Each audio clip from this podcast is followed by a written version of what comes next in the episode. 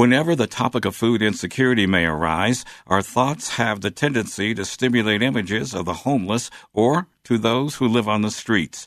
Although they do have their daily food challenges, in this case, it is the food insecurity faced by low income families and neighborhoods with limited fresh food access and food deserts.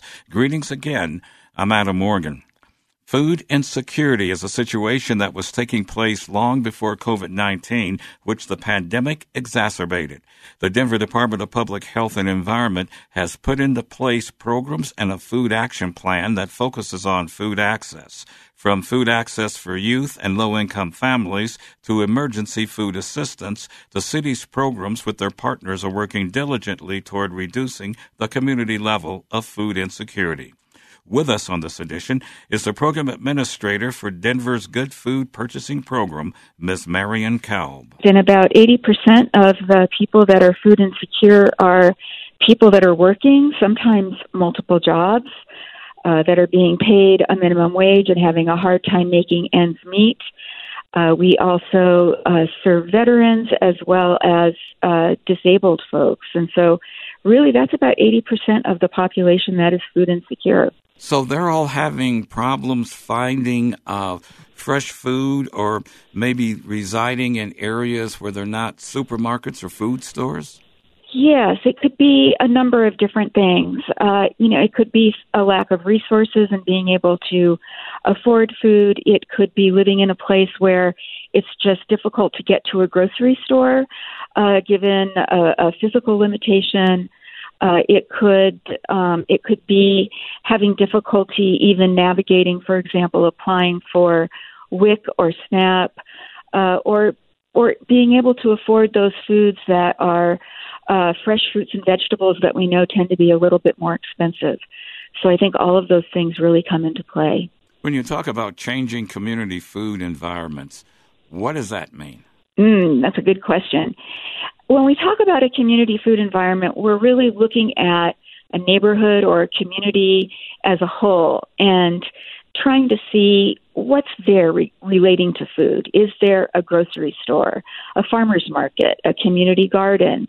Is there a food pantry to serve those in need?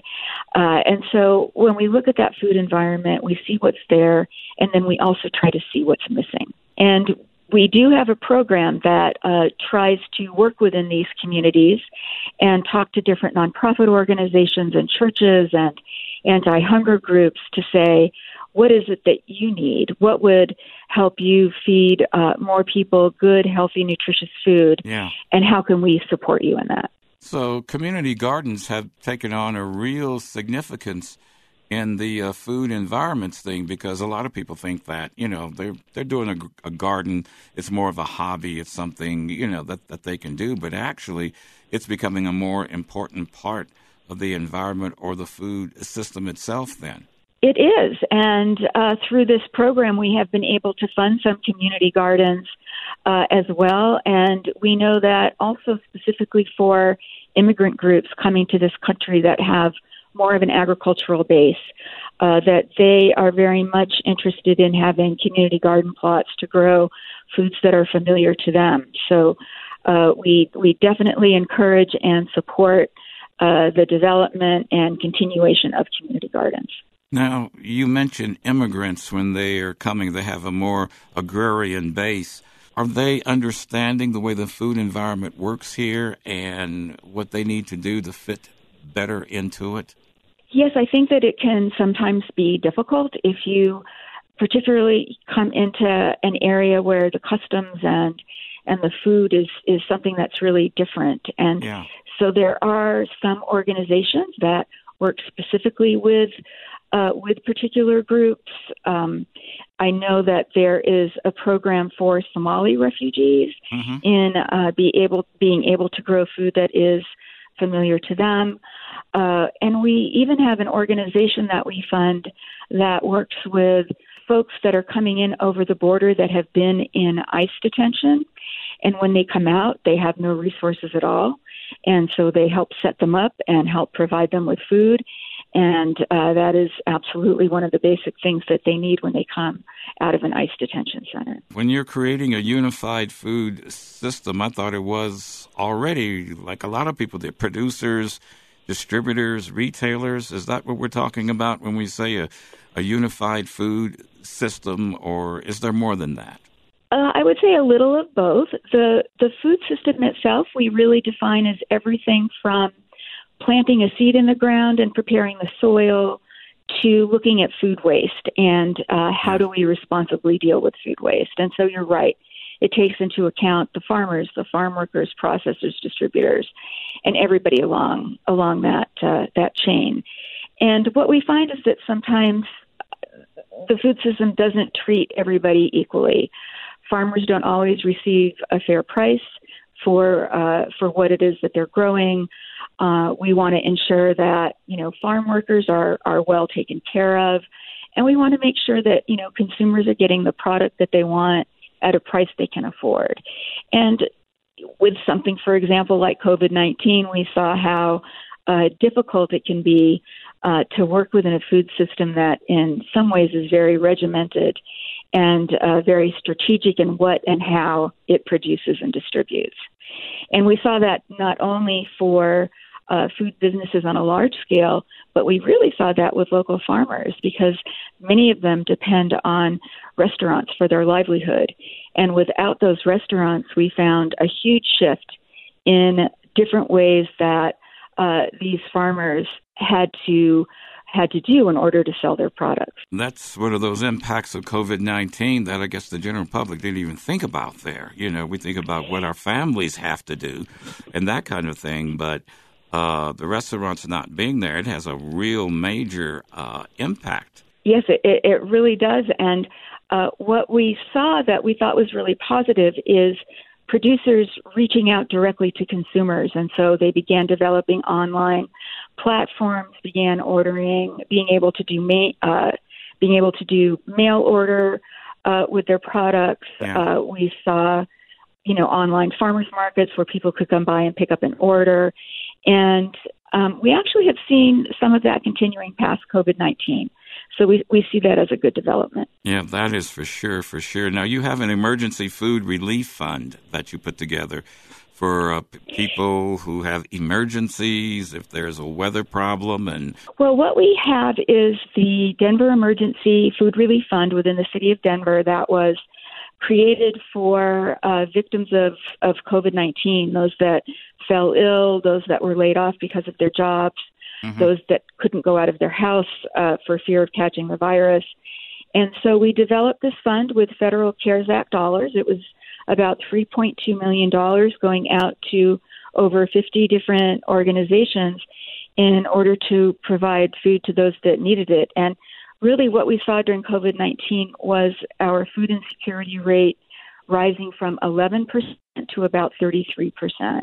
So that means basically that one in three people didn't have enough food to make it through the month uh, yeah. or skipping meals so that other could eat. Uh, so it, it, it's had a pretty drastic effect. You know, we do work with farms around the state that bring product into the city of Denver. So, you know, mm-hmm. you, you made a connection there. So, are they a part of the partners that you're talking about, which help you, uh, which help the system work?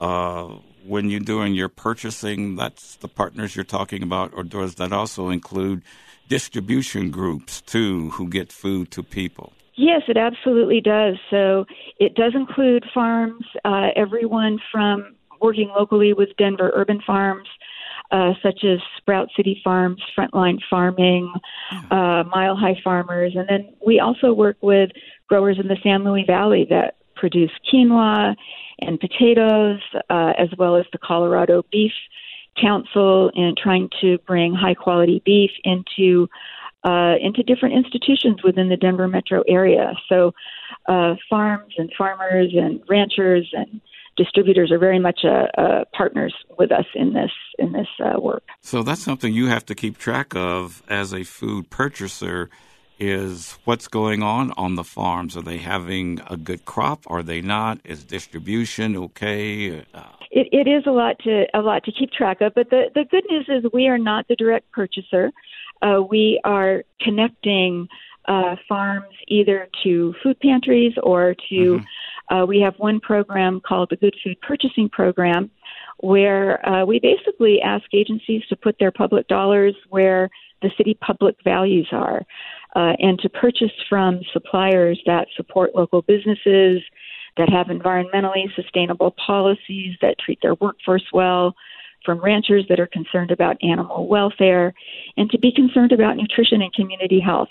And so we have uh, a number of partners there as well that are suppliers as well as different nonprofit organizations that help us connect up with these folks and support uh, these values that we think are also important to community members. Yeah, you, you talked about healthy food there. I've heard the uh, debates been back and forth about kids and healthy eating and healthy food for kids. And I think there's one that's going on now in the schools saying, well, we got to give kids what they want and you know, which is a whole bunch of Cheetos and that kind of thing.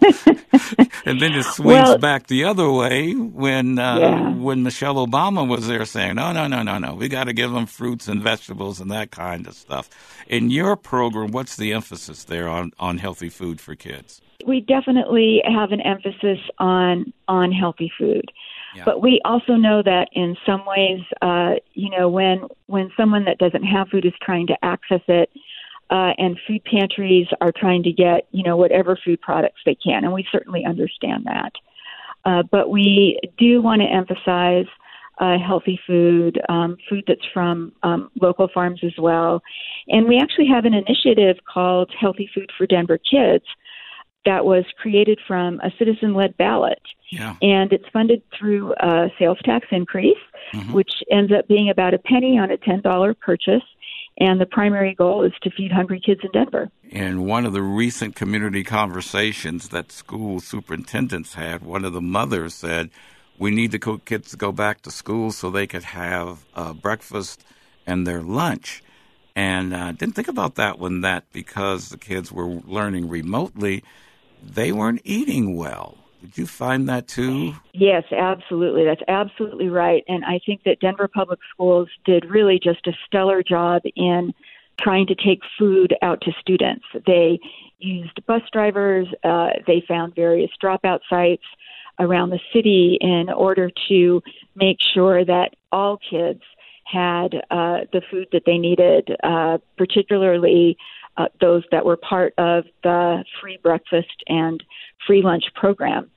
Um, I can also say that the Denver Public Schools has a couple of different really cool initiatives happening, yeah. and they've been funded through Healthy Food for Denver Kids. Um, they're building a greenhouse so that they can put more fresh fruits and vegetables into their school meals, and they're also bringing in chefs to help improve their menus and put together uh, meals that are attractive to kids. So uh, I, I think they're really trying here to do the best they can with kids' meals. So Denver Public Schools plays a real critical part in uh, in action planning and getting kids fed well. Then it was, well, not, was fed as well as possible. Yes, they do. Uh, we have about uh, two thirds of the children that attend Denver public schools qualify for that free meal program. So uh, they play a, a key role in providing nutrition and and good food uh, for kids. And and I, I should just throw in there, as part of the Good Food Purchasing Program, they've come out already as